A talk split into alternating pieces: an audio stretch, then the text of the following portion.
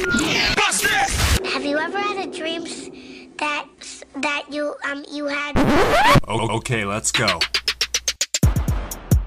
If you have to have finite answers to infinite questions, uh, you're not going to move.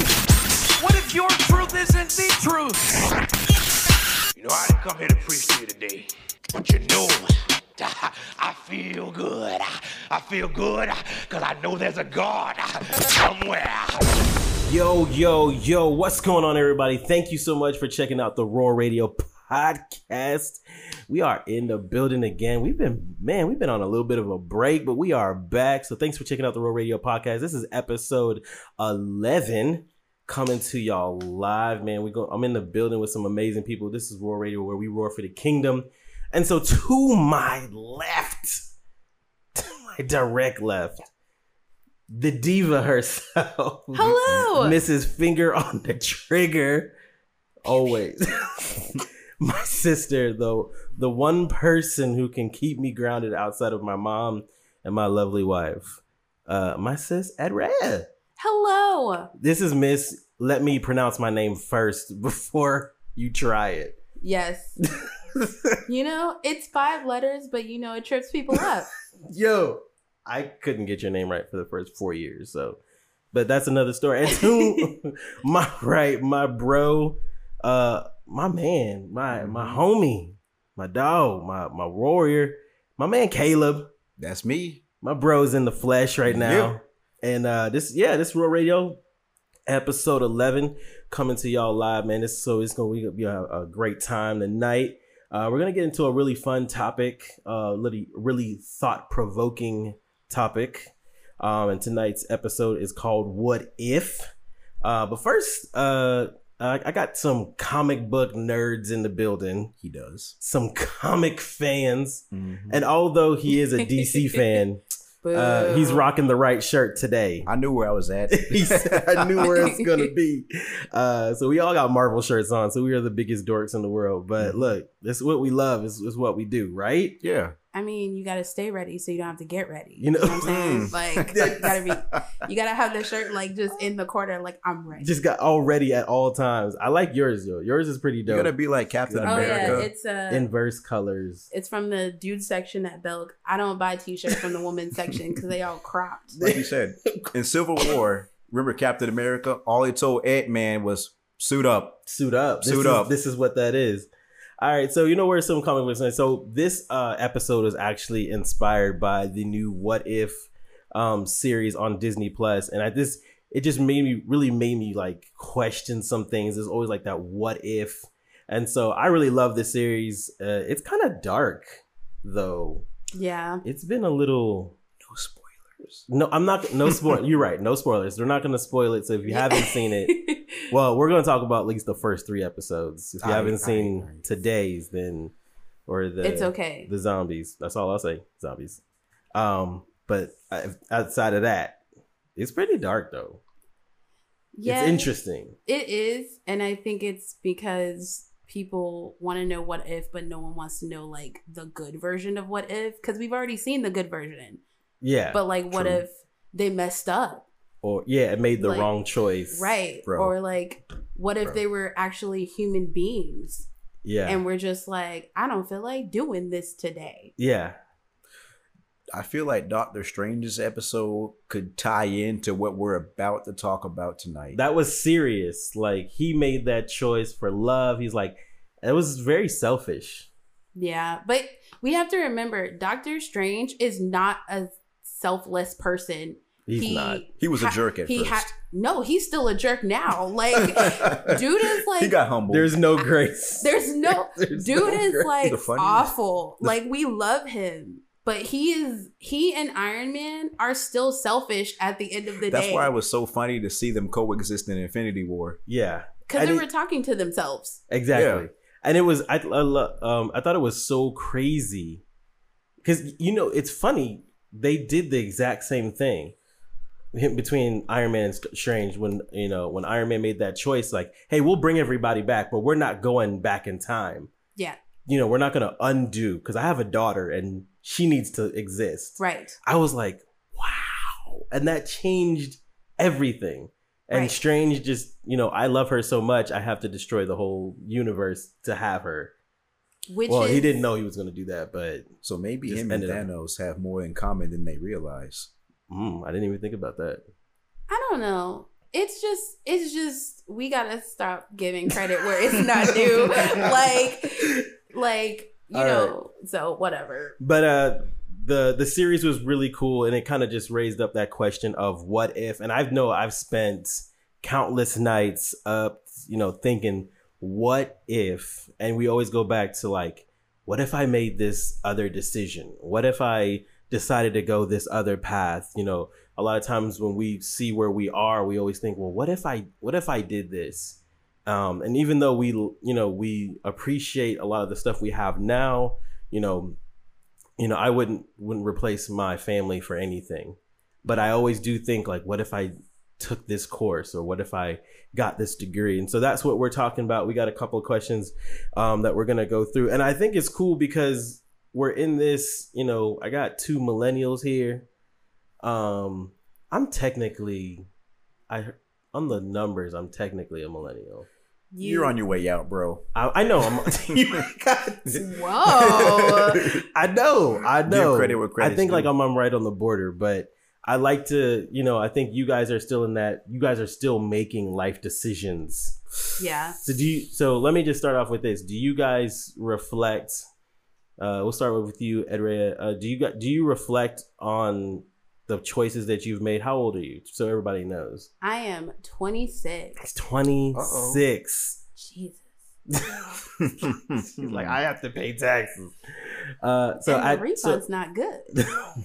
not right now. You gotta have gotta have kids. You gotta have kids to enjoy that.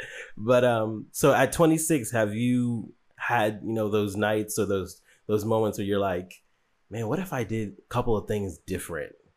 Yeah, so mine are a bit like what if I had chosen another major in college? Or Mhm. what if I had chosen another group of friends? What if I kept the friends that were obviously trash? But what if I like kept them Obviously, trash. obviously and what if i kept them and not my other friends so it's always like those but they only happen in times where the path that i have chosen aren't isn't working the way that i need it to Mm. or it isn't doing it's it's not giving what it was supposed to give like it's just There's, nah, it, ugh.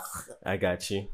Caleb, what? How old are you? So everybody, I'm 22. 22. The babies in the building. The wet behind by the bandana. So, so what about you? Do you have a lot of those moments? Of course. Like, so a little bit about me. I graduated four years ago, which is weird to say now. It's really What? weird to say. You like old like dust andre at this point Thank you. you're welcome If I ever felt so great about myself, thank you. Dust. I mean i got arthritis in my right knee so I don't have that. see Yeah, So like- but my back don't work. You said you said he's dust. All you got to do is just say, "Mr. Stark, I don't feel so good." no, I don't. All right, so before we jump into the, the the the questions we got here, I gotta ask this. It's the it's the famous question, and I think it kind of goes with this too. Um, so we'll start with you, Caleb. Why do you believe in God? Oh man. You Well- knew it was coming.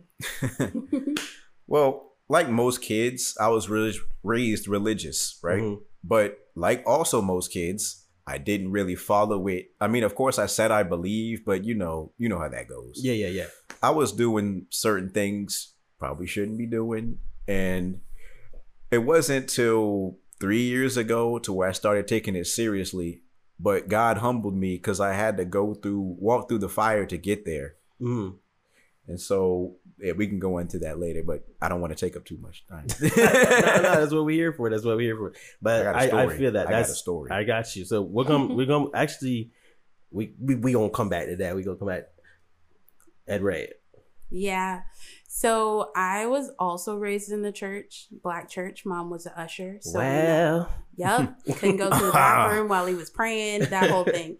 Um, and then about when COVID about started, I started to understand that I didn't really love God. I Mm. just knew of him. I didn't I didn't engage with him. I didn't pray. I didn't do what I was quote unquote supposed to do. so the relationship aspect wasn't there. It was It more wasn't. me neither. relationships Me neither. Right. Wasn't there. type thing. And so honestly, because of like everything that was happening with like George Floyd and like all the other stuff, I took like a few steps back from the church and was like, if this is Jesus, I remember that. I don't like him and I Mhm. can't follow someone I don't like and I don't trust. Um and so recently I've come back with a better understanding of the difference between the people that God loves and has placed in my life and God himself. They're two very different Mm. like facets. And so where the people will fail me, God won't fail me, and that gives me a better understanding of like what love is. Therefore, I can learn to love him better. Wow. Okay. Dang. Wow. We there. Two. Just ah, we in here. Oops. All right. No, it's good. It's good. Um, so I mean, I think a lot of that kind of leads into what we're talking about right now. Um, and so we're gonna just shoot off with the first question. So the first question is this: What if Scripture was lived out loud, um, versus just read out loud? Because I know a lot of times we go to church, either the pastor's reading the word or we're in a small group setting and we read a word, we read a scripture, and even if it's just the small like tr- do this or do that i think a lot of times we read it more often than we actually lived it. So caleb starting with you man in your mind what would be what would be the, the opposite reality to if, what if we actually engaged and lived the word that we actually read? What if we lived it out more than we actually read it out loud? You know, my first when I first read this, I was like, honestly, we'd live in a utopia if that was the case. Because you know, I know, and you know, we go on the internet and see pastors. They like they say they're not preaching. They're they're preaching, but they're not teaching. Not no, no, I Mhm. said that wrong. Um, how do I say this? They're quoting scripture that they don't follow. okay And truth be told, a lot of us do that.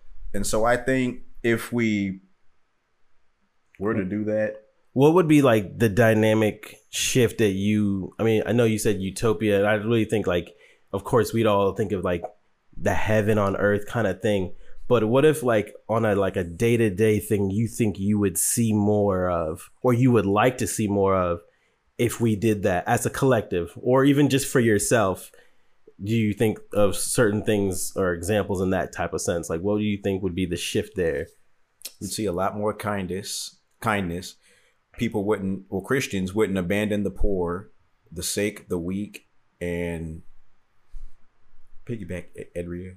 I'm trying Oh. to think. I know you got a lot of this stuff. Pat- Oh, Pat. yeah, what do you yeah, think? yeah. What do you think? So if if what it what what would it look like to you if we, you know, lived out the word more so than we, you know, we kind of we read it a lot, but what if we lived it out more so? It all starts honestly about how you come to God. So when Jesus was teaching and everything, he said, Come to me like children. And what do how do children learn? Through mimicry, right? You have kids. Mm. So like you ever done the thing with the food? You're like, I don't really like this, but I really need him to eat the green stuff. so I'm gonna eat the green stuff so he can Got the baby. Food. Oh, the baby food. And so it's like that would be the first jump off into living it and not just hearing it or reading it is to be humble enough to understand that one you don't know everything. That's sometimes the trouble with like Western Christianity is like, I know everything, and therefore I have to tell everyone who's living wrong that they're Mhm. living wrong. And it's like, Jesus never did that. He was your friend first, Yeah. love came, and then correction. And we like to do the opposite to correct you in love, even though it's not loving. Exa- and that's the I've seen that. And that's why like I think about this a lot. I'm like, what if we were were like more like Jesus, which we read all the time, but it Don't just blows it. my mind how we we miss the point.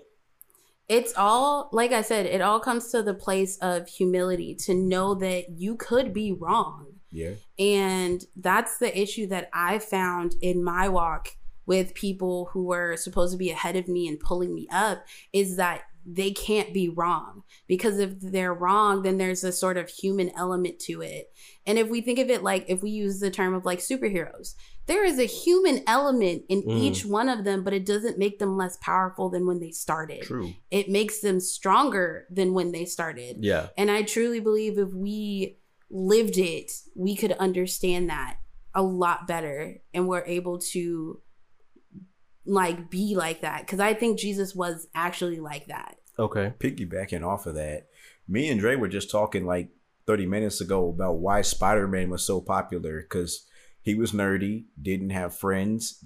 I- I was I was on Twitter the other day. He didn't have a lot of money either. Yeah, he's pretty Broke. pretty broke, pretty broke. And so I like how you said he care not correct. Um like more human. yeah, yeah, yeah. I like that He human human. element to it, to Um, it, to him um, like that. Yeah. So it was more relatable. hmm So let me ask you guys this: in in this question right here, what would be one? What is one part of of either the way Jesus walked or something scriptural that you've read that if you could if you could hone in on one part of, of scripture that you would love to see more lived out, what would that be? I know I didn't put that in there, but if if, if one part could just come to your mind, Well, side note before we go on to this, Edry, I like that you said when Jesus talked, he he was your friend, then corrected, not condemned. That's where we get confused. Yeah. And that's said. and, and that's what you know i see it so much you know you can look anywhere i think and it started a while back you know in different denominations and i'm not you know casting out anybody but you know because i've even made that mistake of where like you see something wrong and i don't know i feel like we're almost conditioned to you know strike down whatever is wrong like first is like just hit it hard just nip it at the bud we're kind of conditioned to just you know if it's bad we see it's bad just wipe it out but there's a lot of times I found that there's so much more in what's wrong than what is actually wrong right there. A lot of times what you're seeing, whatever sin it is, or if you know, whatever it looks like, if it's wrong, there's a reason why that came out. And we have to get to the bottom of that first. Yeah. And I think that's a lot of Jesus would become your friend and get build that relationship up and then you know okay i see this let's let's talk about it let's converse about it so what would you say Um, I would say scripturally, um, probably Ephesians 4 11 through 16. And so it says, So Christ himself gave the apostles, the prophets, the evangelists, the pastors, and the teachers to equip his people for works of service, so that the body of Christ may be built up until we all reach unity in the faith and in the knowledge of the Son of God and become more mature, attaining to the whole measures to the fullness of Christ. So much to unpack in that so just- much. but the one part that caught my attention was and then this is especially in the church we always have these this person's higher this person's up here you know you got the pastor up here then you got you know admin here and then they run things and then you got your worship teams and then you got your volunteers and your glorified volunteers you know the they're ones that are over the whole ministry and i feel like a lot of times those hierarchies are very divisive they divide us and what you said was literally like everybody needs to be at the same place Mhm. to be Mhm. effective Yep. to be in unison, to be in unity, we all have to be striving to be at the same place. Like if you're in, and this is for like, you know, if you're just, I'll say this because it's another question, but we should be, you just got ahead. Dang, good. But it was like, you know, you should be striving to be in the knowledge place where the pastor is. Yes. It almost sounds like you shouldn't be learn at some point. You shouldn't be at some point. Let me let me preface that. At some point, you should be where the pastor is, and he shouldn't be just teaching you. You should be almost like when he says something in agreement with it. Yes. So what my what my family used to say is because my grandpa was a bishop, he said you should be able to quote the scriptures and end at the same time as the pastor. Mm. You should be able to do this. He was Wiggle it. Isaac Hopkins. Woo. But yeah, you need to be and that's the problem is people are so they take the sheep thing so seriously to the, The fact that they don't learn enough so they don't become goats. Like we're supposed to stay the flock. Right. and it's like, you know, and I love Jesus, but sometimes I'm like, you calling me dumb? Because sheep are dumb. Oh my gosh. sheep are Sheep are horrible. Yeah, I was about No, they are. Because if you tip them over, you got to lift them back up or they'll just starve to death on their side. cows. No, that's sheep. What are you doing tipping over sheep? I mean, I'm not going to, like, if you just you fell watch over. video. You know she that? watches. You know she watches YouTube videos. I do not watch Sheep videos tipping. of people sheep tipping. I better not find that on your browser. but I do girl. know. but it's like people take that so seriously, as in the fact of, you know, but it, like, yes, sheep follow the shepherd at all times, but also you're a person. He used it as a metaphor, like you're not physically supposed to be a sheep and just follow what someone says, because Mm. that's how you get cults. And we don't drink Kool Aid over here. Oh, What flavor? Depends on the flavor. I think it was great that they used, but I can't remember. okay. If it's great, then that's fine. Because No, red because no, because you got to add so much sugar. It's no matter. longer great. Like who's complaining about that? Your, so you get the diabeticus, but no one. your, that hurts us. your and you know what I mean when I say us. Man, is whatever. crying. Look, don't. I ain't worried about the pancreas. I drink enough water. We good. But I guess we can go down the whole wormhole because you said cults, and so I've, I was on the internet. Do you think Christianity is a cult? You know, I've heard Christians. I've heard people reference Christianity as a a ritualistic type of thing, and I I guess I can see their point if they're talking about how we do things, you know, on a schedule and and different things like that. But I don't think it makes it a cult. I think it's I think there are I've seen churches that I've operated as cults throughout my you know my life, and it's been weird. I've seen churches take on cult type mentalities, um, so to speak. But I don't think Christianity is a cult because, you know, a cult is kind of this brainwashed type of thing. Like you, you subscribe to this, you believe this, and I know it sounds like Christianity, but at the end of the day, Christianity is is is by faith, right? You believe in it, right? But there's this part to it we call free will. So if you don't want to do this anymore, you're out. You can go. You know, um, there's probably if people love you, I think they're gonna probably want you to stay, but it's not gonna be like I'm gonna force you to stay. You know, I don't think that's how it's. If if they cut you off for leaving the church, that's wrong. Yeah. You know, if someone walks away from the church and you know they hate you for it and they start talking about your back, that's completely wrong. That builds that church hurt up. Some people, I think, like you know, you said, you know, you had to step away for a minute to kind of reevaluate and reassess. And look, you're back. Hey, you're here. Not Praise the like Lord. that, but you know what I'm saying, like in that sense. And so I feel like, you know, I guess I could see how some people would be like, oh yeah, this this is very cultish. Y'all do these cultish things.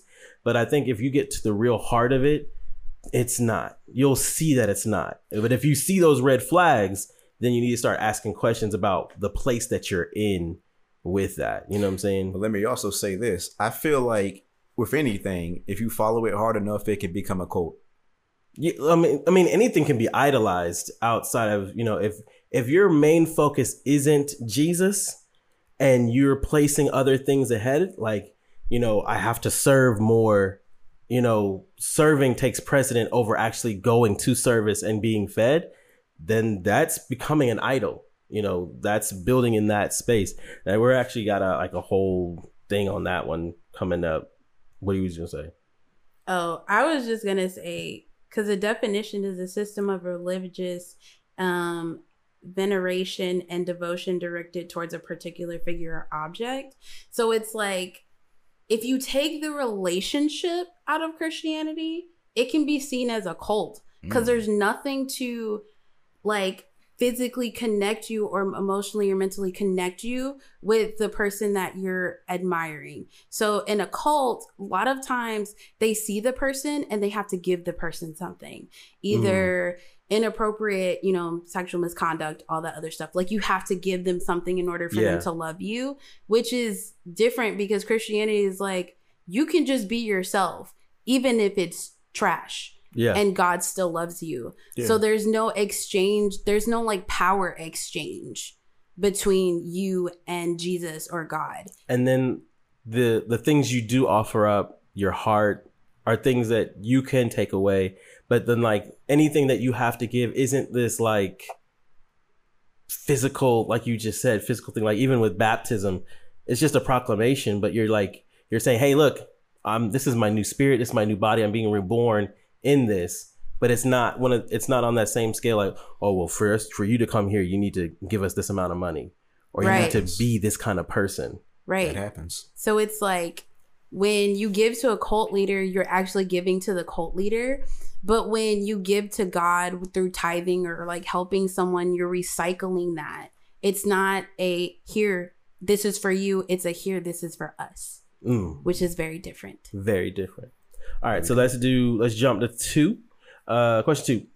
What if we understood people and humans, people, just in general, um, past their sin? And I know it's like, well, duh, that's what you're supposed to do anyway. But I feel like this one we fail at probably the most. And I Mhm. think this is what we were literally just talking about. So Yeah. so for you caleb um you know you're a little bit younger so, so in the place that you are right now what would it look like if people were just like i care more about this person than anything that they're doing wrong how, what, what, how does that resonate with you Again, man, it's uh when I seen it, I was like utopia. Mm. But wait, you what exactly do you mean by that? So when I mean that's like, for instance, like what we were just talking before is like, you know, if someone, you know, we were talking about the uh that uh, what was that case? Was it last year? George Floyd or Not George Floyd, the other one where the the chick, the police officer went into the guy's Amber Geiger? um yeah, so she went into, you know, the apartment and she killed the guy, right? And then, you know, the family forgave him or Yeah. forgave her, you know, and they were and people were like the family's stupid for doing that and we were talking about, you know, well what would it look like if they didn't? So, like in that instance, what if we had that compassion to say, look, I'm going to look past the things you did wrong and look at you. You know, not that we're not going to talk about it or correct it or whatever, but we're looking at you as a person. Like in your space, how would that look like for you? Well, relating to that case, I think again, looking at them, we all do wrong, all of us. We all uh Hmm. It's a good question, man. Do you think like for you, you know, and I'm not saying, you know, you're not you're a great kid, you're a great guy. Um and we've talked a lot about the different situations that you were in when you were younger. yeah. man back in high school and you you know you made a bad decision you made a bad choice you know how much more would it have meant to you if people saw you and knew you for you versus whatever mistakes you made at that time I would have felt way better about myself instead of people looking at me for whatever I did and judging me, calling me fill in the blank. I would have felt like, okay, we're all human, we all mess up instead of painting me as some evil person. because that's not who you are No. it's a bad representation mm-hmm. what about you ray because i know Well- because it seems so simple but i think there's like there's so much there that i think we need to fix There are so many layers to it. Like I said earlier, I had to take a step away. I was like, this is not it. Um because so backstory for those who have not heard um from a previous podcast yet, I had posed a question. Yes you did I did. I posed Church a question. hurt. If you haven't listened to that, listen. But go ahead and tell Yeah. them because you're here now. Yes, Please I'm tell here. them. So I posed a question in regards to abortion and nice topic now because um oh, Texas um Old neck of the woods. Jesus um so many things but I had posed a question to if you don't like it this much then what are you doing to prevent it from happening And I, I thought that was amazing. It was- I thought it was a great question. it's a question that keeps me up at night because I so I have a sociological background. My whole view on life is to look objectively. So I'm always looking at the globe. I'm not looking in like at the house. Like I'm looking at everything mm-hmm. involved. And there are physical, so monetary things that would contribute to someone getting an abortion. There are emotional things. There are mental things going on. Um, you're not taking into account. Basically, you're just telling people that it's wrong. One, you're not telling. And let me say this: this is never a woman's first choice. I feel like that needs to be said. This is never a woman's first choice to go through that. It's a traumatizing experience. How do I know? I've spoken to people who've done it. It's not easy. It's not good. Like, no one just wants to do that. And so when people would seek out help from the church, it was a don't do that in a pro life stance. But pro life after, you know, they were born was like, so what do we do with it? Yeah. And the question is, is like, no, what do you do with it? And that, you know, I thought to me, because like as I'm looking at these questions, it is the what if. So if if you, if you are telling me to do this, what if you had several programs? Because it's not like let's let's be honest, it's not like the money's not out there. Because I've seen them pull all this money together for these organizations to promote not doing it. When I think like if those funds were you know controlled right, you know of course, but there's no place where there's no building that I know of that if you know you decide to keep it but you have you know your parents are kicking you out if you keep it. You know that's i know i'm sure that you've heard that before. Yeah. Yeah. like my parents are going to kick me out if i don't you know and you're thinking to yourself like well what do i do then? You know it's so then where do you go? There's no building there's no place. I'm sure someone will tell me well there's a place. Well you know i'm not seeing a lot of options It's not common knowledge. yeah, it's not common like, you know, oh, well, you can go here or you can do this or this church is definitely going to help you out. Mhm. There is no 100% guarantee that any church is going to is going to be so forth. And and maybe I could be wrong. There could be a church out there or a couple churches out there who have amazing programs for this. But it's one of those things that is not you know publicized or promoted oh that we're going to help you we're going to take you in and so the question needs to be asked so what is what is the you know the alternative And and so what was what was the the backlash, the slander that you got? Because you man, you you were there. Um I get heated You just asked thinking about question it. publicly. I did. So I asked on Facebook because first of all, that was foolish. But second of all, it was because I trusted people in the church enough to know me enough to understand this was a valid concern. And who came at your throat for that? The church people. Um That's how it- so and they got grimy too. I was told that one, it's murder, which I never disagree. I never agree or disagree with So anybody's without you opinion. continuing, I'm just gonna go ahead and guess. They say it's wrong and wipe their hands, and that's it. it's not just that it was wrong.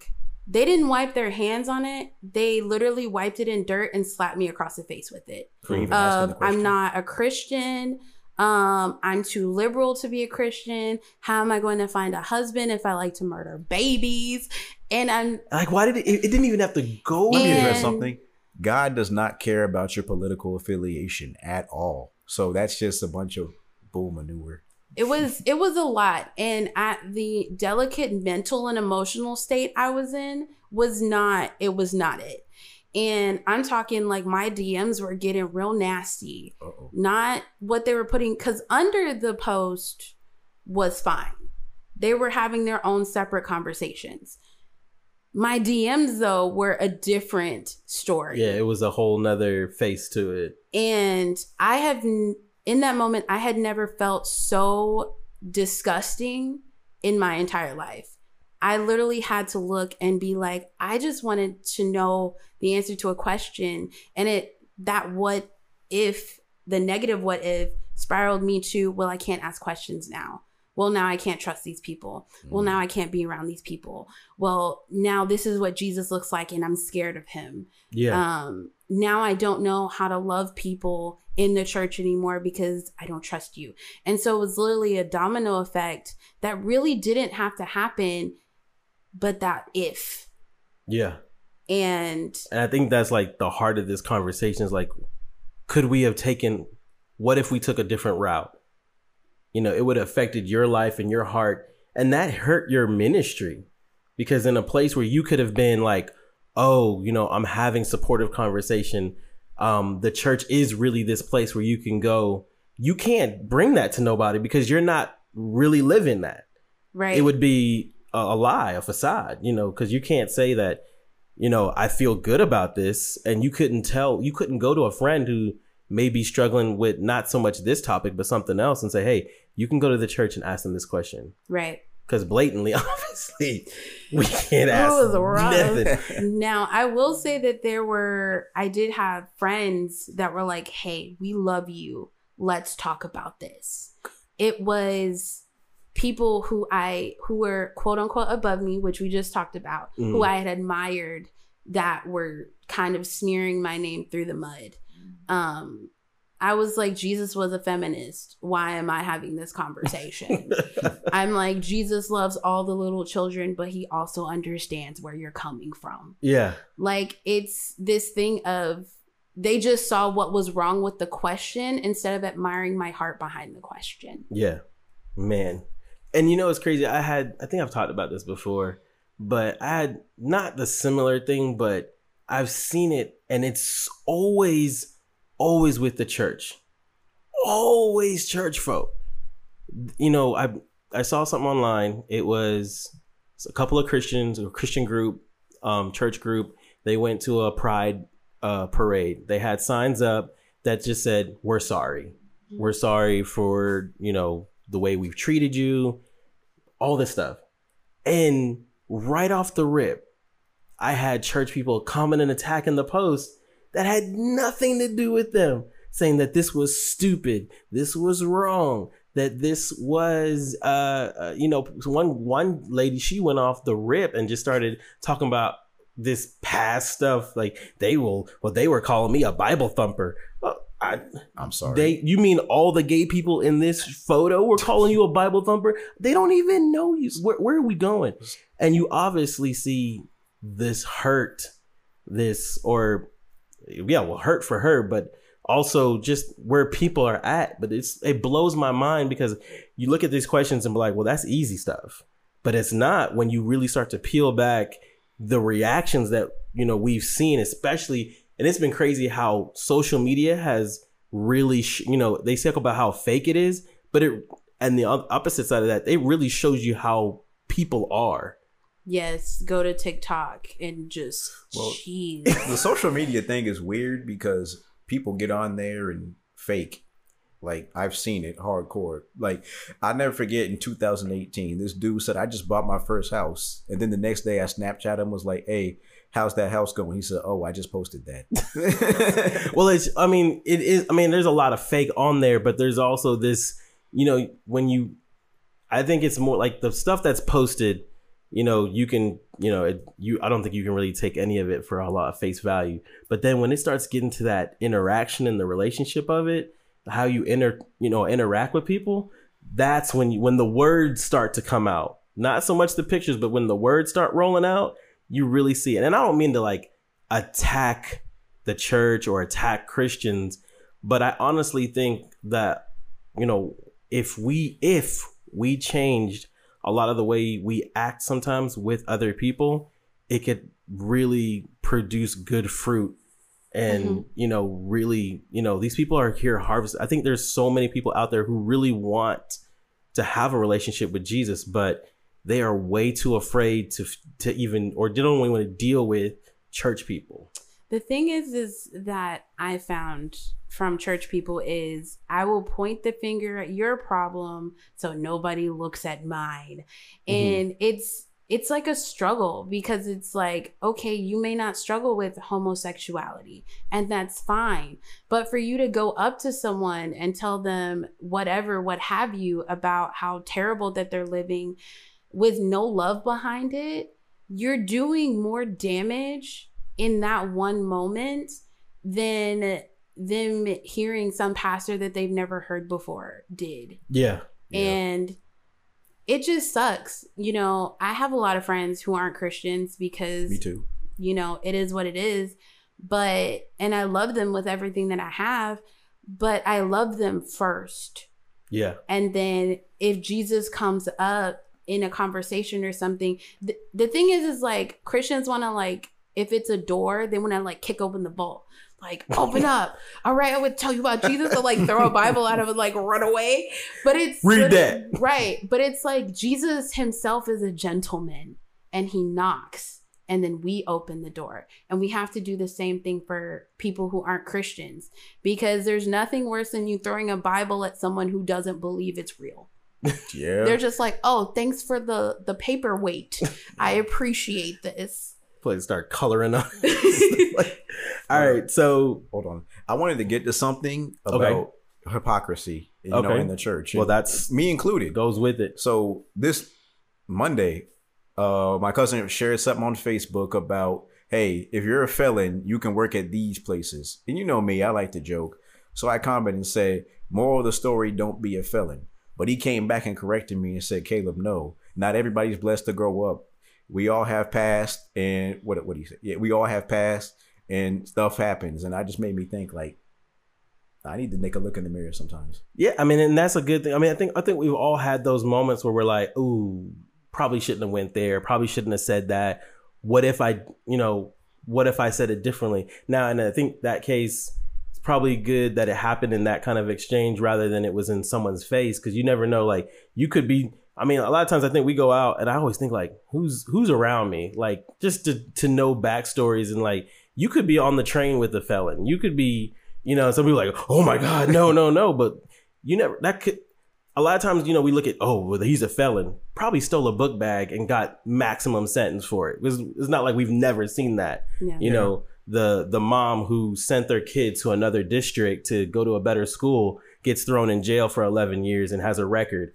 But that's what she did. Like we go in and we just dive in. And so that was like the point of the question is like looking past what anybody did wrong, you know, and not saying we, you know, when I say look past it, I'm not, I'm just saying look at the person.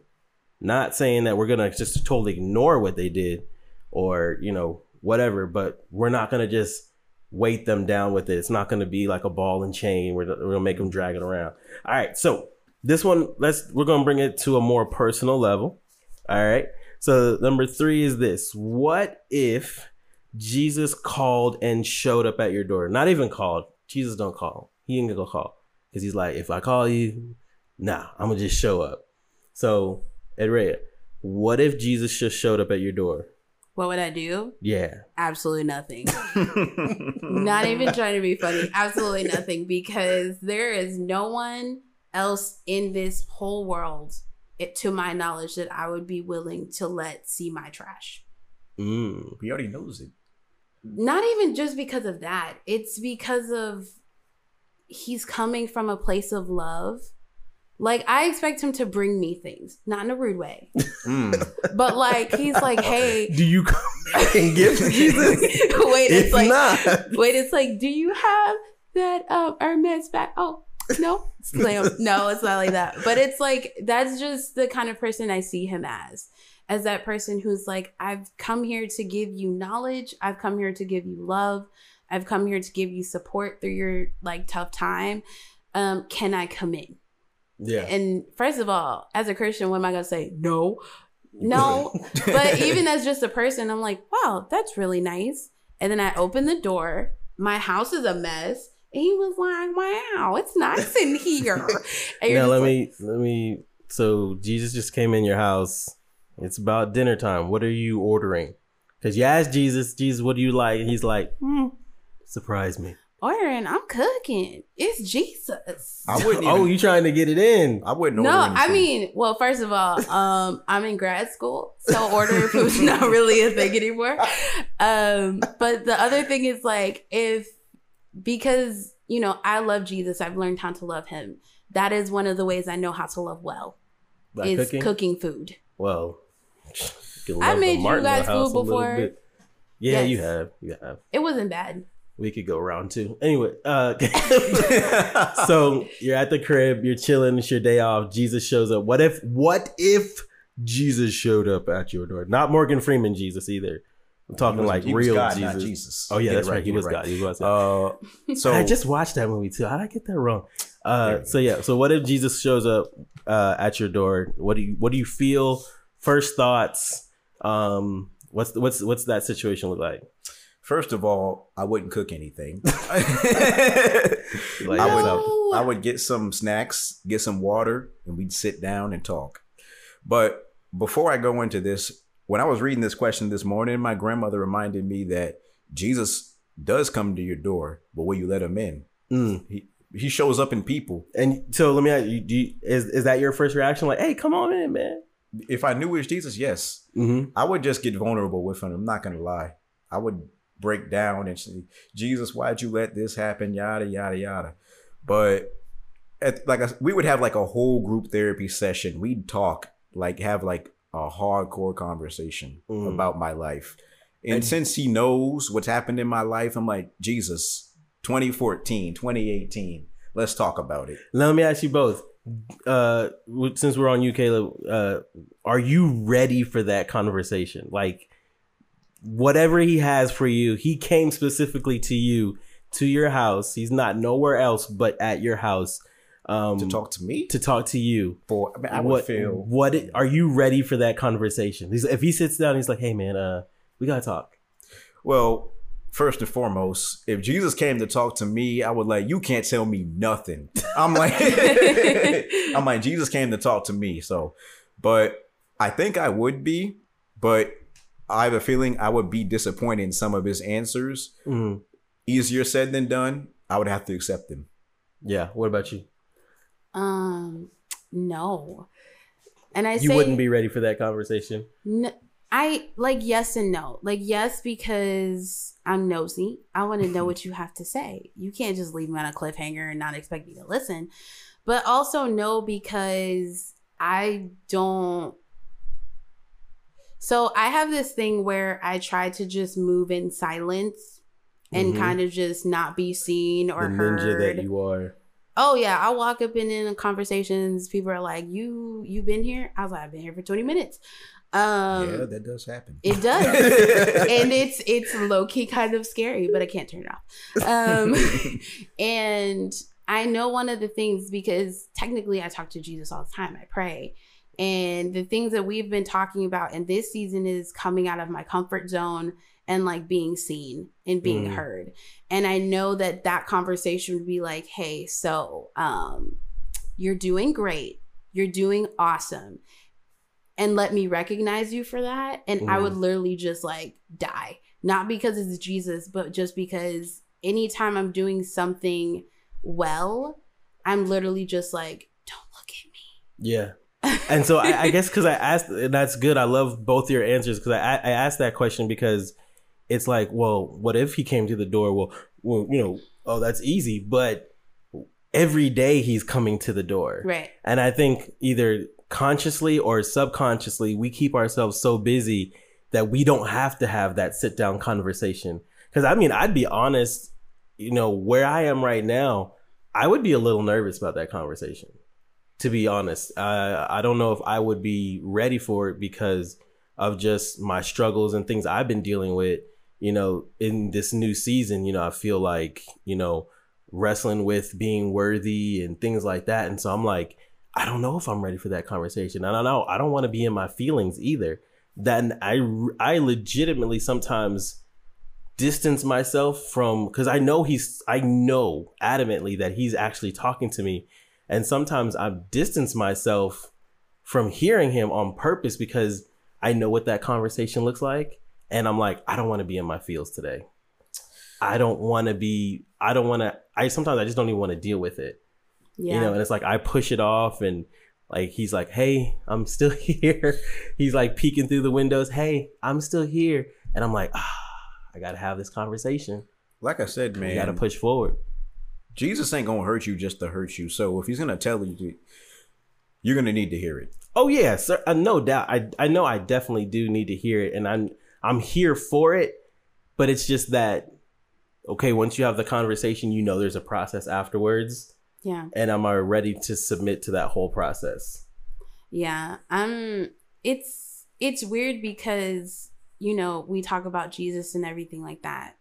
And you got to talk about God too. So when Adam and Eve first when they did the big mess up, that's what I call it. I have questions Messed it when up I get up to heaven. The big mess up. Was it really an apple? Because I don't feel like the fall No, of man wasn't. worth that fruit.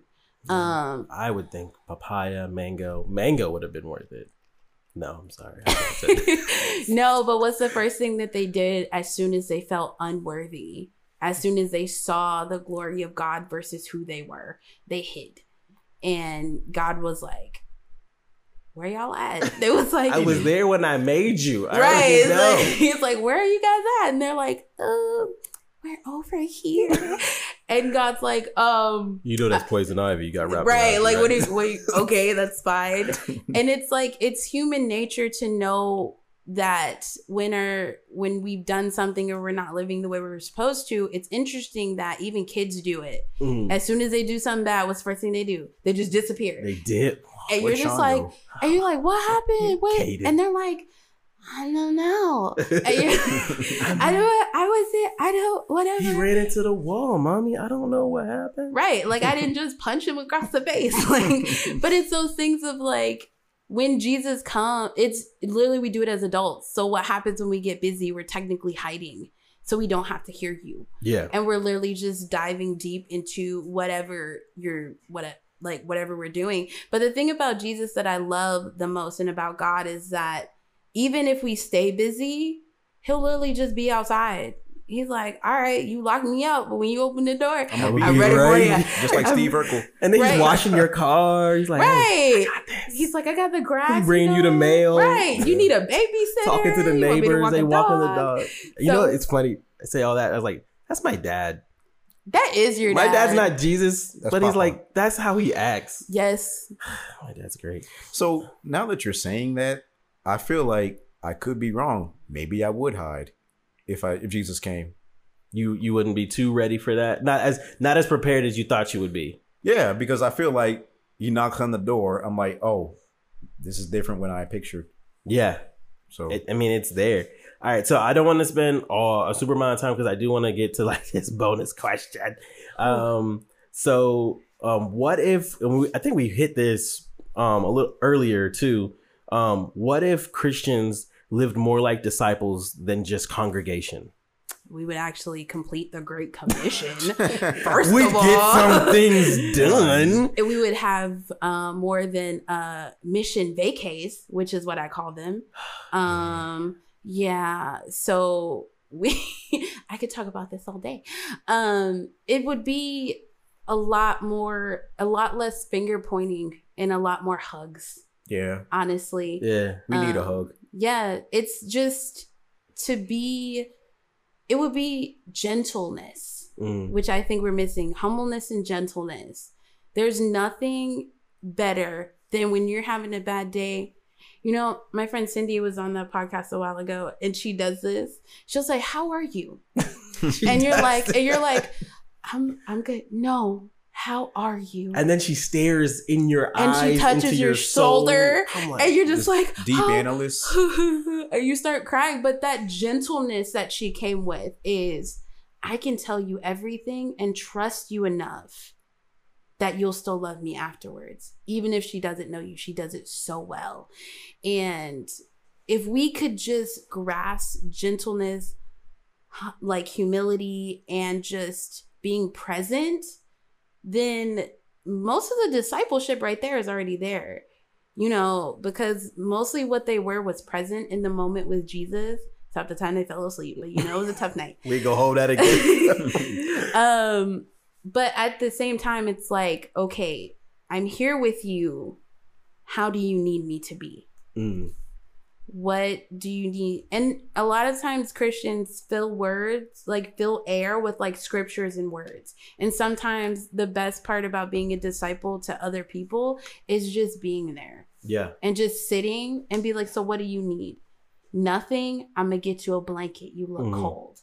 So it would just be a lot of that. So I like that side of it. What do you think, Caleb? If if the church was was not just coming to Sunday service, if what if we were coming for something more? What if the goal? What if we all were coming for a goal? Like and that was discipleship. What if we were all like like and then not in such a, a race kind of way, like I'm trying to get this over you. I'm trying to get this promotion.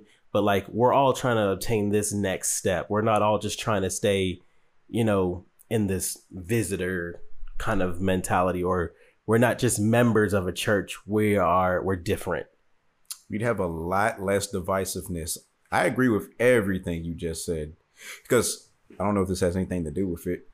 There's this verse about Jesus flipping over tables, right? I love that verse. It's my favorite. That's 'cause Here's the thing. Here's the flip thing about tables. that. You know me so well. I'm ready for. I'm- I stop. All right, all right, Pray for down, me, y'all. Calm down. Uh, the thing is, here's the thing about that verse. People misinterpret it so bad. So I read it for myself the other day and came to the conclusion. I'm just like, you guys are perverting and twisting this. So if we were more like disciples, I don't. We'd have less of perversion and more empathy. That's the word. Yeah. Inclusion. Mm-hmm. Like you said, hugs. We all need a hug.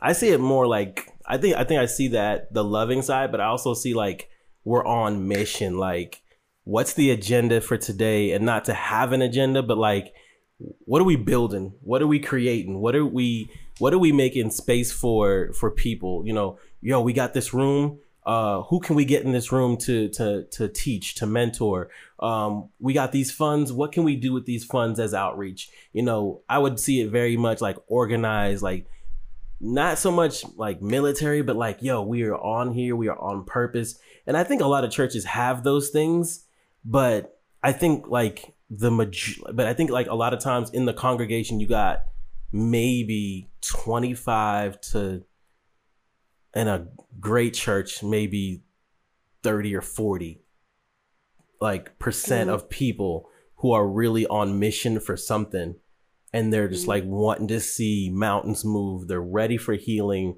They're ready for spirit filled church. They're ready for impact. They're ready to, for the harvest and they're ready to just kind of make things shift. They're ready to see things move.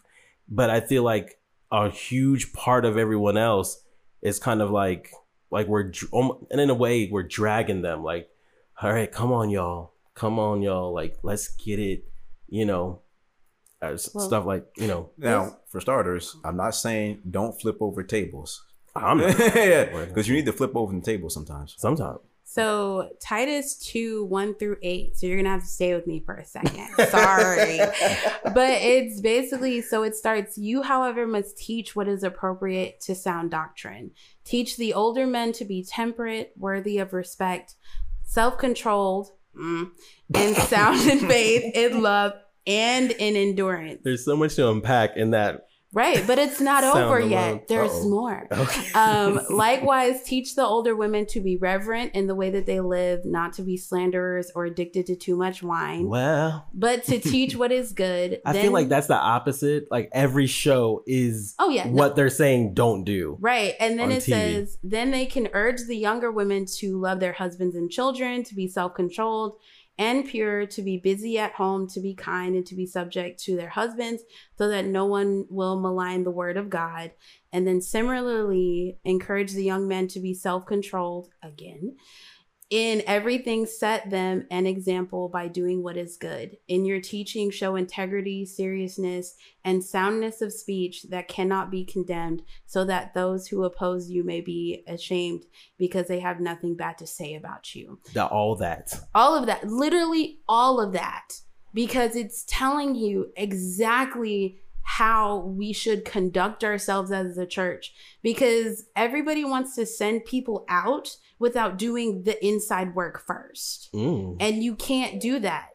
Like you're sending out the i said self-control out mm, because key point let me there are women in the church many churches and i'm sure other young men, women might relate where the moms of the church the mothers like older if they see a young lady dressed inappropriately there is no correction. There is a hey you see what she was wearing Yeah. oh, so she just went to the club that night and decided to come to Jesus. All these things that are happening. And then it's like, well, I don't want my husband to look at her. I don't blah, blah, blah. This says he needs to know self control. And this says you need to not be slandering people. And your job is to teach her how to be like more like you in your goodness.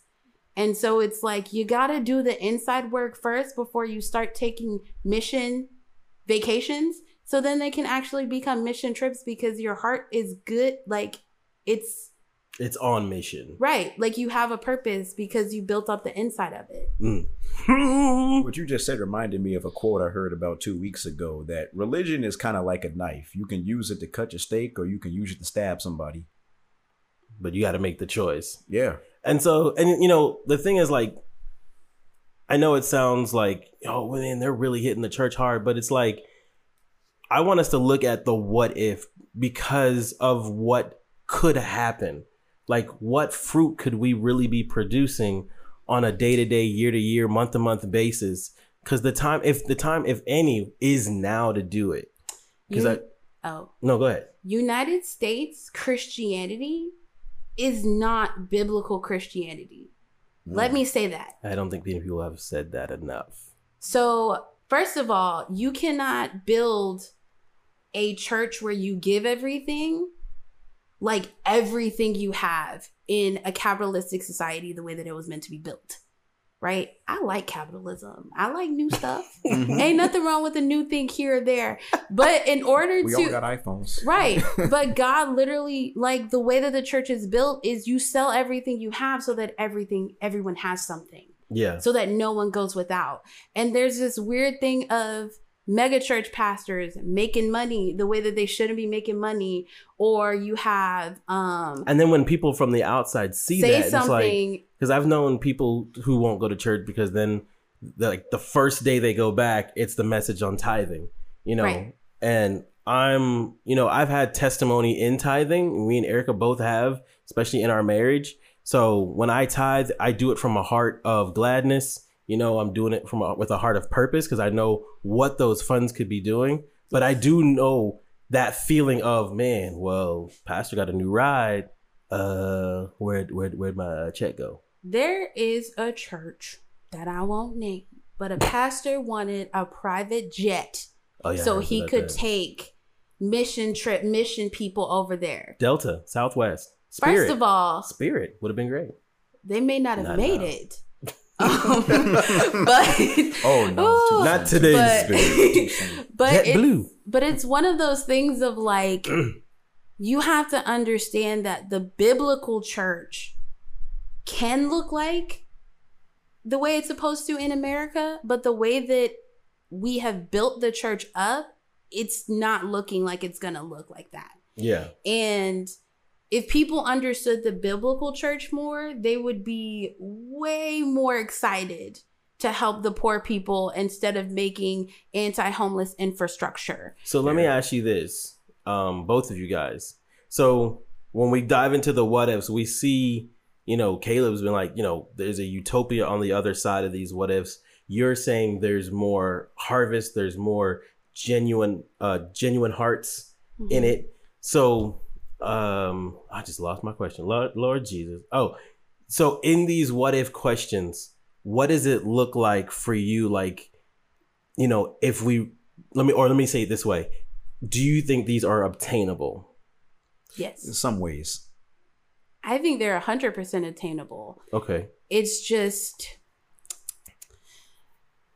you got to stop politicizing Jesus, Mm. which is the real key to all of that.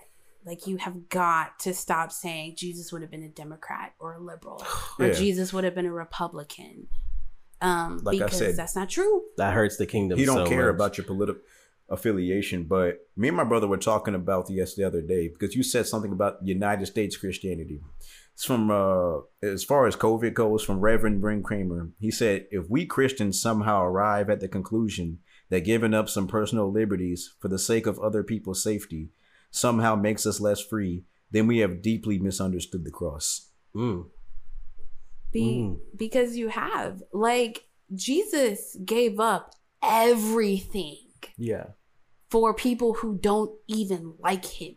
Yeah. Died And we can't give up an hour of time to make a phone call because it's inconveniencing, which life is busy. I get that. That's not the problem. The problem is when one we start to politicize jesus but two we make people's struggles our inconvenience. Yeah. so um That's heavy. yeah and it's it's hard because everyone of in a place of privilege has done that. Like uh this homeless man's asking me for money. I ain't got no cash. What am i supposed to do? I'll just walk faster or something like that. Um and it's like um sometimes they have phones you could have asked about a cash app you could have said could i buy you food like you could have done other There's, things there- I mean, just with a genuine heart, we, there's things we can do. Now, when I asked that, you were a little unsure. You were Caleb. You were like, "Well, no." don't. It, uh, so, do you think? Why would you say these are not obtainable? So I said some. Some parts of it. Obviously, you're not going to be able to reach everybody. Why not? You know, people are. I know, but I oh, but I always have to have. I'm I'm for me. I'm very hopeful because Sure. I mean, if we're not going to at least try to reach everyone, then what's the point? Yeah, but I get it. Here's the thing. I like I feel like some people, and we talked about this before, are so hurt by the church and Christians that they just shut their ears off completely. But that's what I love about the what if because you know if like you said you know there are some people who are at this super critical point where it's just like I'm at the I will never step foot inside of a church. I will never read another scripture and you know forget God. Don't even care. I don't want nothing of it. And there are people out there like that but I I don't know. I just couldn't see myself just continuing in this ministry or in ministry period if we aren't still trying to connect with those people in some way to bring them that like what if because to me when you say that it just means okay that's the mountain to scale. It's like that's impossible. Well you thought everest was impossible but people have done it. That's the mountain that we continually pray for. You know if if you're waking up and you're like well everything's great in my life i don't have everything really to pay, pray for there's someone you can pray for Yeah. you know there's there's mountains to move there's still a lot of work to be done There is. um for us so but i but i do i'm on the I- i'm i can understand that point though because we have talked about those people who've just been at that critical point where they're just like i'm done It also depends on how you do it. Because remember this morning we were talking with that uh what's to do Bizzle.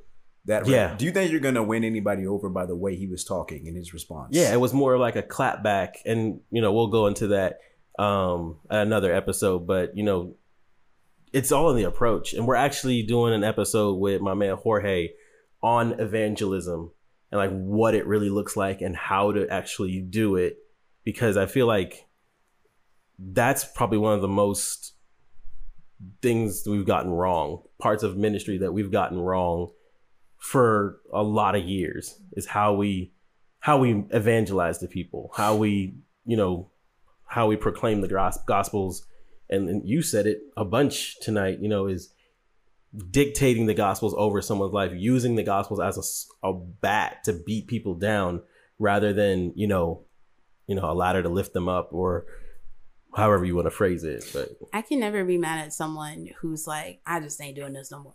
Because I was that person. I'm not doing this no more. You know, because there's just everyone has a breaking point. And sometimes it's by the church, sometimes it's just life of just like, I just ain't doing this no more. And the thing that is really weird about the times I've seen people evangelize is like like plant the seed and then cover with dirt and water and they'd be like, grow, hurry up, hurry up, why are you taking so long? Just be a Christian already. And it's literally like love jesus Oh my God. and it's literally like, have you ever seen a plant grow by you yelling at it? Because if you have, tell me because I kill plants and I need to know that technique.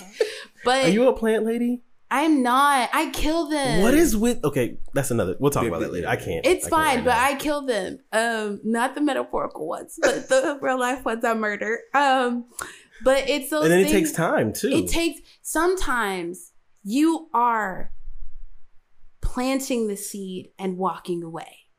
And then someone else gets to water it. And then someone else gets to be the sunshine. And then someone else gets to see the little seedling That's a grow. whole word right there. It really and the thing is it's like people are in such a rush, such a rush for everything, including this save your being like whatever, like helping people get saved. Yeah. It's like a it has to happen right now. It has to happen in front of my face. Oh my God, be healed right the in instant this. gratification of Right. knowing that you're doing works for whatever. But it's not coming from a place of God is gonna do this for you. It's coming from a place of I just really need to see this happen because I'm just struggling right now.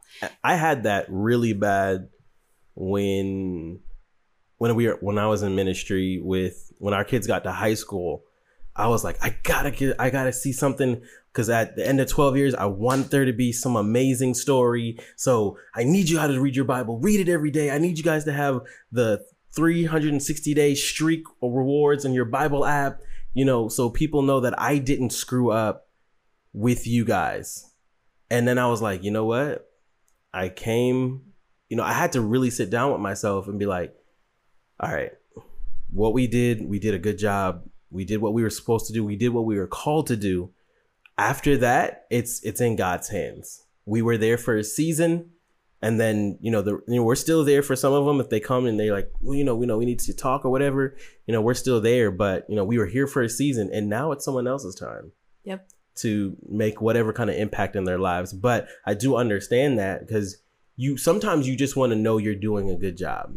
Oh yeah, all the time. Like, you know, there's nothing better than when you took a test. You was like, I'm about to fail, but then you get it back and you got like a B or an A. You're like, Like, oh, yes. Yeah. Like, there's nothing, or like you I see, pray for bees. or like a ooh, 2.5 GPA. Um, you see a student and you pray for them, and they get that like relief, like that breath of like, Fresh air. I can breathe Oh yeah. like there is something so good in it but the thing is is like we can't expect that all the time. And we've turned into i guess one who shall not be named. You can cut that out though. Um she she says it but it's you know we're a microwave culture. Where god's an oven. Like Yeah. It takes some time. Takes a minute. like have you ever had one of them mug cakes? Like the you mix it all up? Good. no they're so runny and so na mm-mm a cake But is it's meant instant cake. a cake is meant to be baked. Man. You're right, but while it's baking, can I have or like the the microwave omelets. I do you one better. A microwave omelet. That Ugh, junk, that that even that eggs be right. so it's quick. Who does that? Like hotel eggs. No, I mean like if you're just in Those a situation powdered. and you just want like it's like an actual egg and you cook it Oh, and right, it's like right, it- right, right. they're I'm so thinking of overcooked. It's so nasty. It tastes like chewing on rubber because that's something that should have been done on the stove. But you know what? You know, in that, when I got on the other side of that instant gratification ministry work, whatever you want to call it, you know, there was a couple moments where my students had this like really. Sometimes it wasn't even like a super big God moment, but they had one, and it was just so great to just enjoy that moment, not Yes. had to be you know all whatever and let's dive deeper, let's keep going, go more, dig deeper. You know, it was just like look what God did, and just like Let's go forward.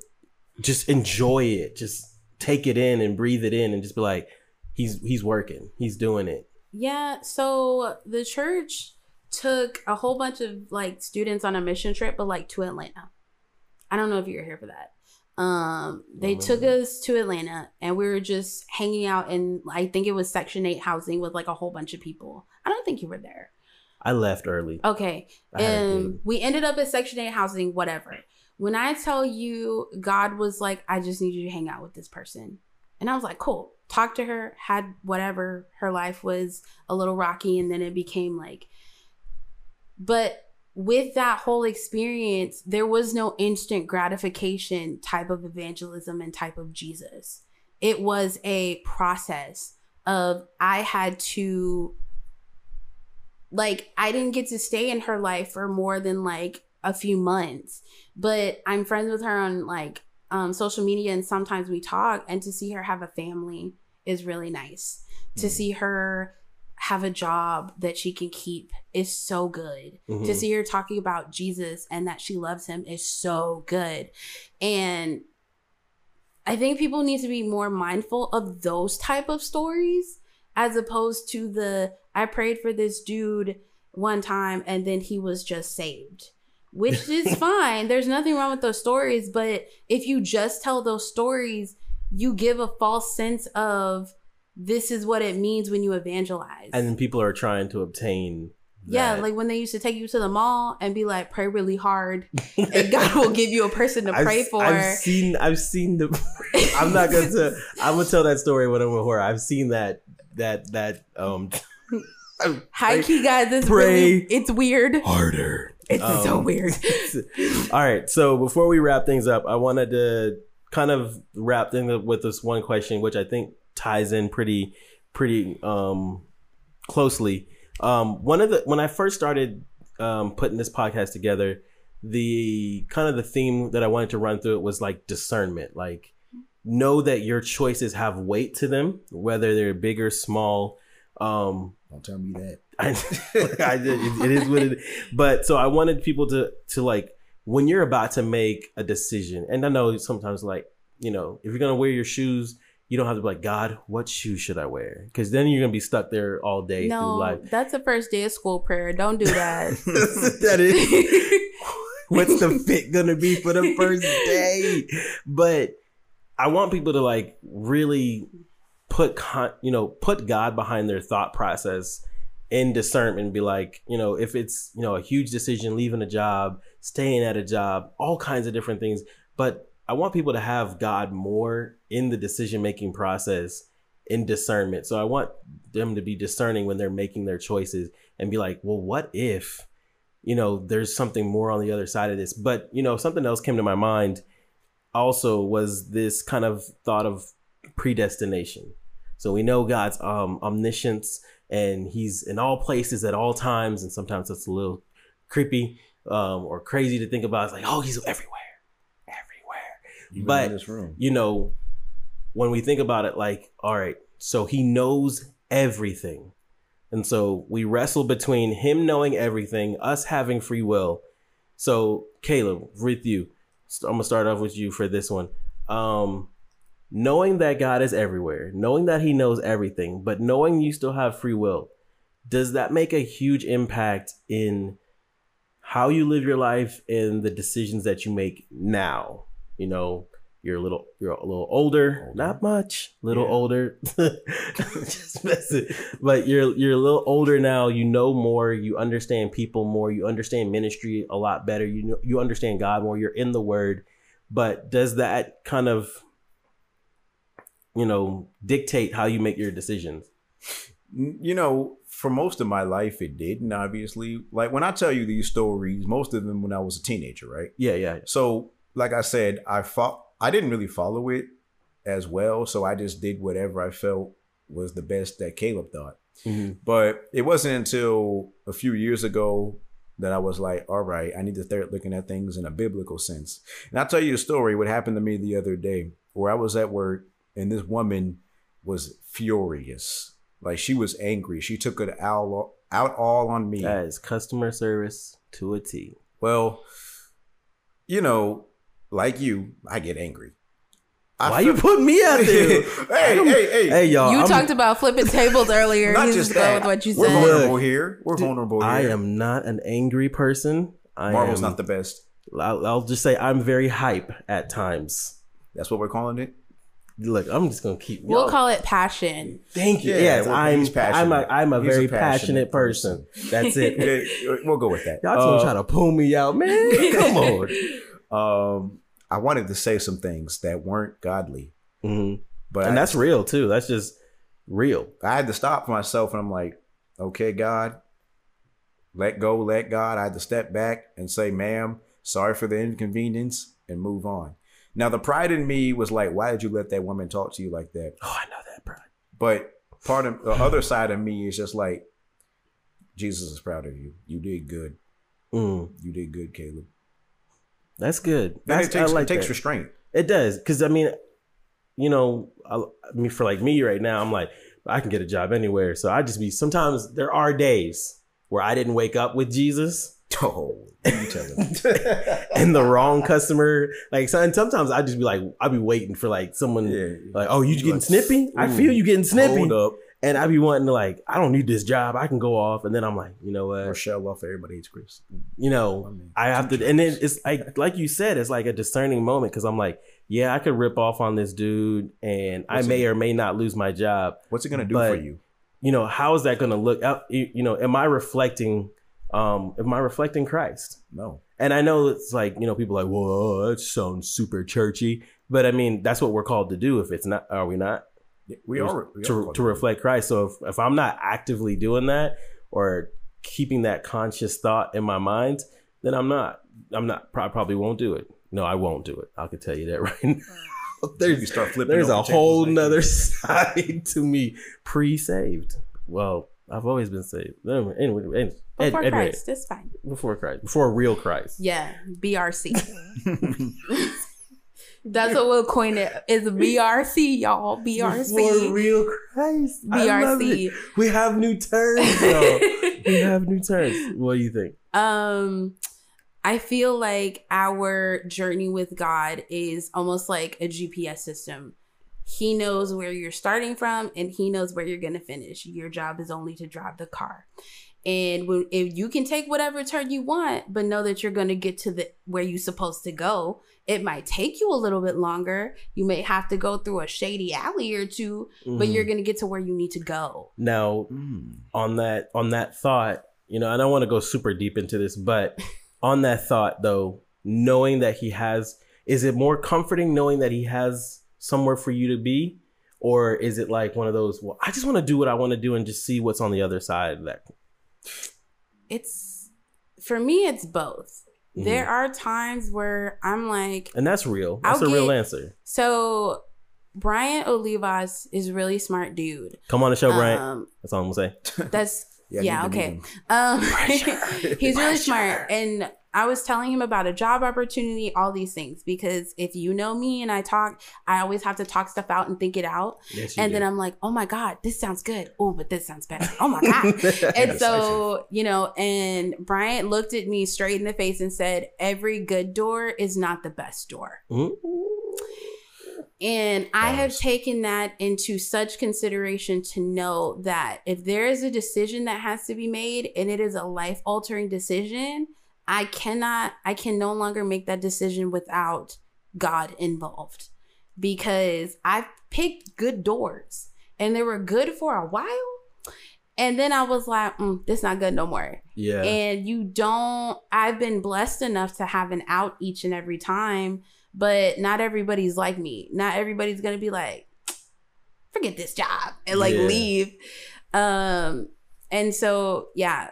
So it's like you have to, for me, I have to include him on the decisions because when I don't include him, I pick what I think is good, but I don't know everything. So I only know as far as my eyes can see yeah which I have double astigmatism, so it's not far. Oh, um, we all got glasses here. I just so noticed. um, this is the nerd table it's the cool nerd table it's though. a cool nerd table. like we Um, may have all marvel shirts but we got fresh kicks on so Yeah, we do. that's Oh, definitely with these all that I Pumas. Oh, can't tell me nothing. Yo, I'm Um, feeling like the kick game is serious under the table but- right now. Yeah, definitely. Like, you know, but that's more from experience because I'm a bit older than Caleb. So I've tried to. Yeah, you Four are. years. it's a bit. But you know four what? years makes a Four. difference. You know what? I'm not even gonna cause trip because like six months is a could be a whole trip through Right. through Christ through God and even even without Him. So Right. four years. You know what? I take that back. That's that is that's a lot. That's a lot. So I say I have tried a career, it didn't work. I tried another career and it didn't work. Um, but my heart and my passion still had me like at this one place, right? Mhm. But I kept trying to figure out like, oh God, you're taking too long. It's down. And literally, I graduated in 2018. Who? May 5th, Cinco de Mayo, 2018. dang. Yeah. It was a while ago. I'm not It's fine. Um, but I graduated college 2018 and I had an idea for a career and it kept not working. And I was like, well, God, what am I supposed to do? And God was legit like, just chill. And so I got a job that I thought was going to work because I didn't ask him. I was like, ooh, it's in higher education. I'm going for it. And God was like, I told you to wait, but it's okay. And You're hard headed. I know I am. And it didn't work. And then COVID happened and I had to go back Mm. to retail. And God legitimately said, I have so much good stuff for you. Just be patient Just be and just wait and be excellent. oh Because a lot of people just wait and then they like, I hate this job. I want to be here. Blah, Yeah, blah, blah, blah. that's blah. me. It's and so it's like waiting with the spirit of excellence. It's very different than just straight up waiting. And so I went back to this clothing store and I was like, I'm gonna do my best. Yeah, I man, that's why we get the people we get on this show. These two guys are they're younger than me and spitting like real knowledge facts. Like, cause I'll be honest, that is the one thing I am terrible at. There's a lot of things I'm terrible at. Let's I'm gonna be real. But that's the one thing I do struggle with too, is like having that spirit of excellence. Cause I'm like, God, you know this not where I'm supposed to be. Why you got me here? And then you want me to out like really perform, perform? These people don't deserve my best. Cause I mean, like, and it's not in a bragging sense, but when I there's a lot of the jobs I've worked at, I can do a lot of great things. I'm a good employee. Mhm. Oh, you know, ho- holla at your boy. Um, but and but you know, I'll be like, man, you know, I'll either look at my pay or you know whatever the situation is and be like, or you know, I'll see someone who's above me and you know they suck at their job, and I shouldn't say that, but they do, and I'll be like, man, Facts. I'm worth all this. I'm worth more than all this because I know what I'm capable of. But, you know, I really feel like, you know, I'm not putting much effort into that. Right. You know, when I come home, I try my best. I try to give my family that best, but I don't give my job the best, you know, Mhm. unless I like the job. Right. You know, and then it's like, God's like, well, that's not how this thing's supposed to work. But I'm like, but I, but you know, I'm just saying. Oh man, I'm gonna come after him next. um, I mean, so I've fine. struggled with that, but um, so I get it. That's I. I'm gonna be better. I'm gonna be better. So before we go, um, oh no. in this, what would you guys say?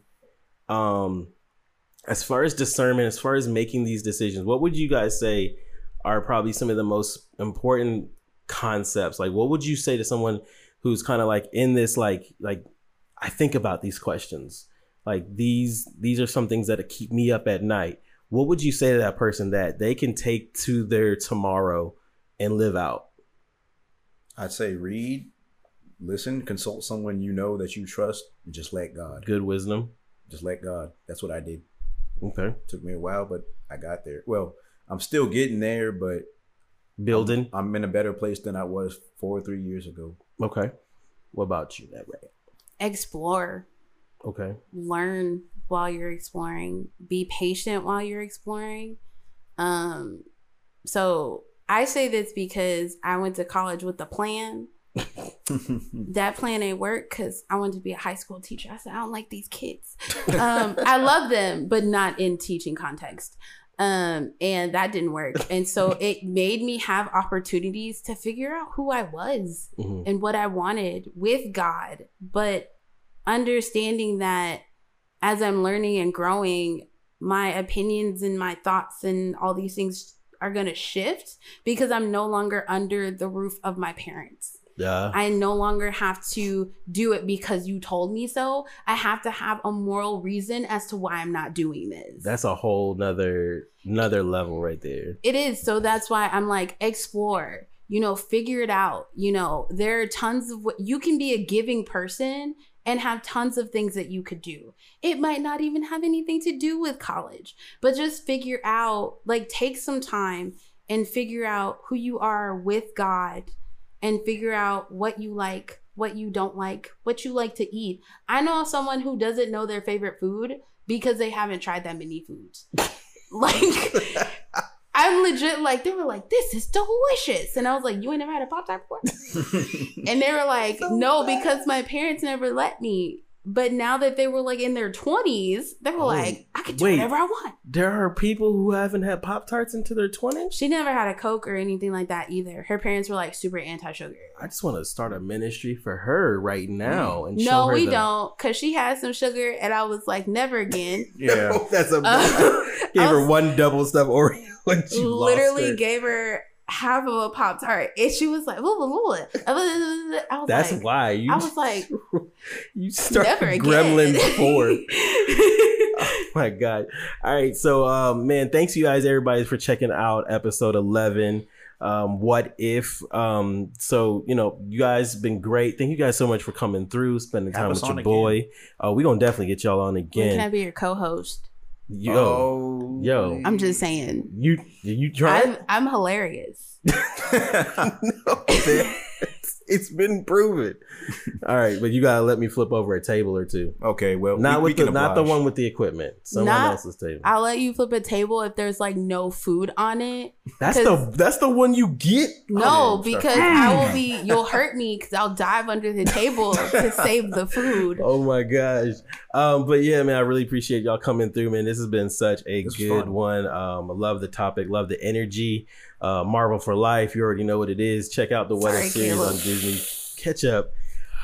Catch up, man. We'll better get there. movies, better We'll movies. DC just ain't never gonna bring it like that. I'm sorry. Yeah, yeah. They- you might it just we, we go, we'll go into it. We got more stuff coming. Um, but before we go, Ed Ray is gonna close us out in prayer, and then we out of this thing. Wow. God, thank you so much for just being such a good dad and giving us the experience that we've had and the um, showering us with love and just kindness and just being just awesome. Thank you for bringing us together um, as we like dive into these kinds of conversations. Thank you for Andre and thank you for the idea that you placed on his heart for him to be able to continue to do this. Um, I pray for Caleb and everybody like um, him that they go and they figure out what they want to do or you know get whatever they need in life and you know you're just good and thanks and we love you okay bye In Jesus' name. amen Roar Radio, where we roll for the kingdom, episode 11. We out. Yes, Peace. sir. This is Roar Radio.